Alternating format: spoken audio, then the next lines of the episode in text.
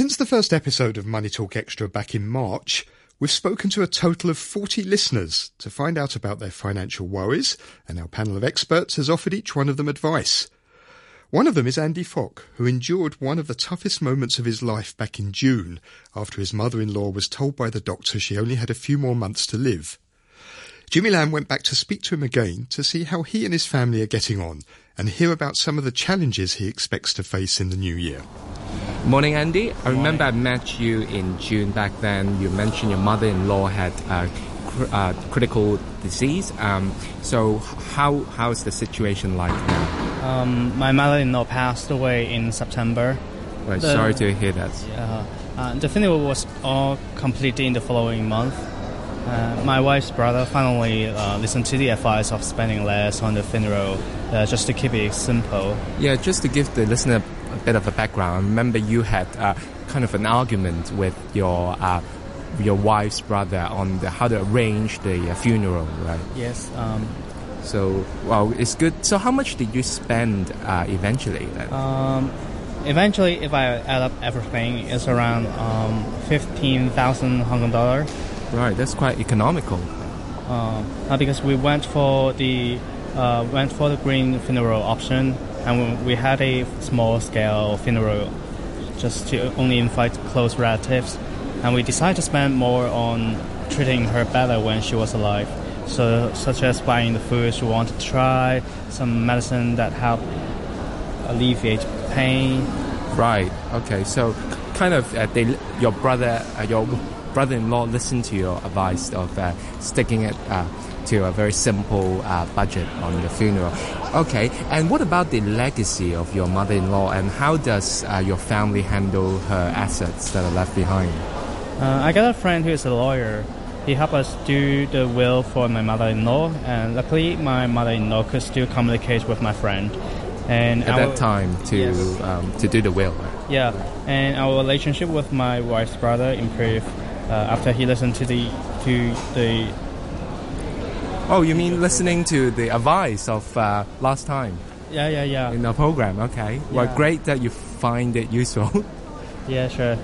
So we reached a consensus on how to divide the assets.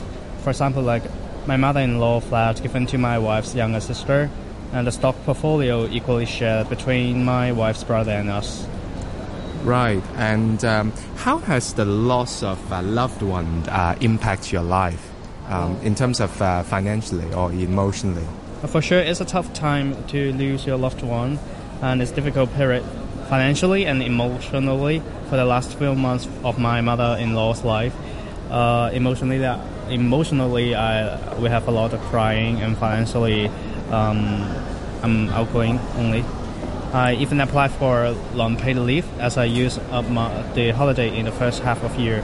Wow, so you made a lot of sacrifice then. Yeah, but after that, our family bonding is getting better. We get more connected to my wife's family, her brother and sister. We also had a good time to reveal the financial situation of ourselves. My sister-in-law become more mature and aware of spending and power of investment. If I remember correctly, she is in kind of university years, right? Yeah, she is. She is amazed by how much money my mother-in-law made in her life. My wife's brother also got more motivated finding out more about the stock investment, which is learning some fundamental analysis. Wow, so it's a kind of positive, taking a positive out of this unfortunate event. So here we are, standing on the last few days of December, looking ahead to the new year. So what are your objectives financially? Kind of positive. We have completed everything for my mother-in-law, so we kind of put that behind us and continue our normal life. So we're looking ahead to the new year. My wife is giving birth to the second child. Wow, okay, congratulations. Thank you. So must be a lot of planning need to do then. Yeah, and so we are busy planning for the home and care arrangement. And for the home, although the flat is a bit small, eventually need a bigger flat as children grow up, but the current stamp duty and property price are really high, So overall, the administration cost, like agency fee, etc., makes it difficult to change flat. So we prefer to stay in the same flat, although it is a bit crowded. Right, especially with two crying babies, I can imagine. Yes, and definitely we need one more person to help my wife with the one-year-old son, and the new baby is coming up. So right, if I remember correctly, your wife is a housewife right now. Yes, yes. Okay. So I don't think you allow her to take care of two babies on her own. Must get some helper. Are you thinking of getting your parents-in-law or your domestic helpers in, hiring a domestic helper to for that? Hoping so. So you kind of haven't made the decision yet. Right. Not yet. Okay, right. You heard that from our listener Andy. His family have moved on from their grief over the death of his mother-in-law earlier this year, and Andy's wife is now expecting their second child. Andy is contemplating how to better plan the family's finances before their new family member arrives. To help get some advice, Jimmy Lamb met with financial planner Matthew Hoy. Good morning, Matthew. So Andy's wife is expecting her second child. So what advice would you give around the care arrangement? Do you think they should hire the foreign domestic helper, or they ask their parents-in-law for help?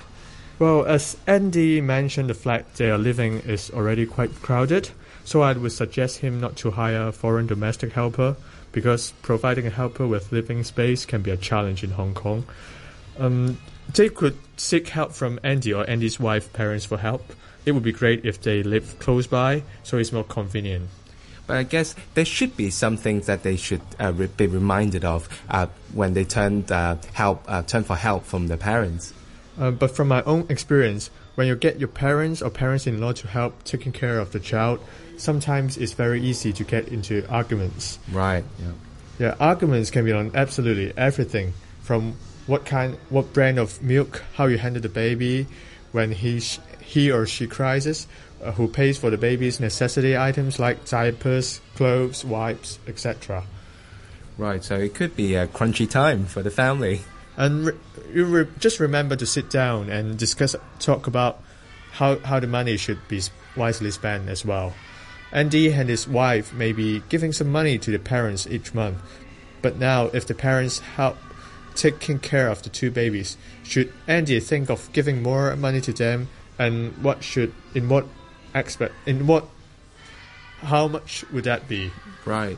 Yeah, that's very true, because that could be money could be a source of argument.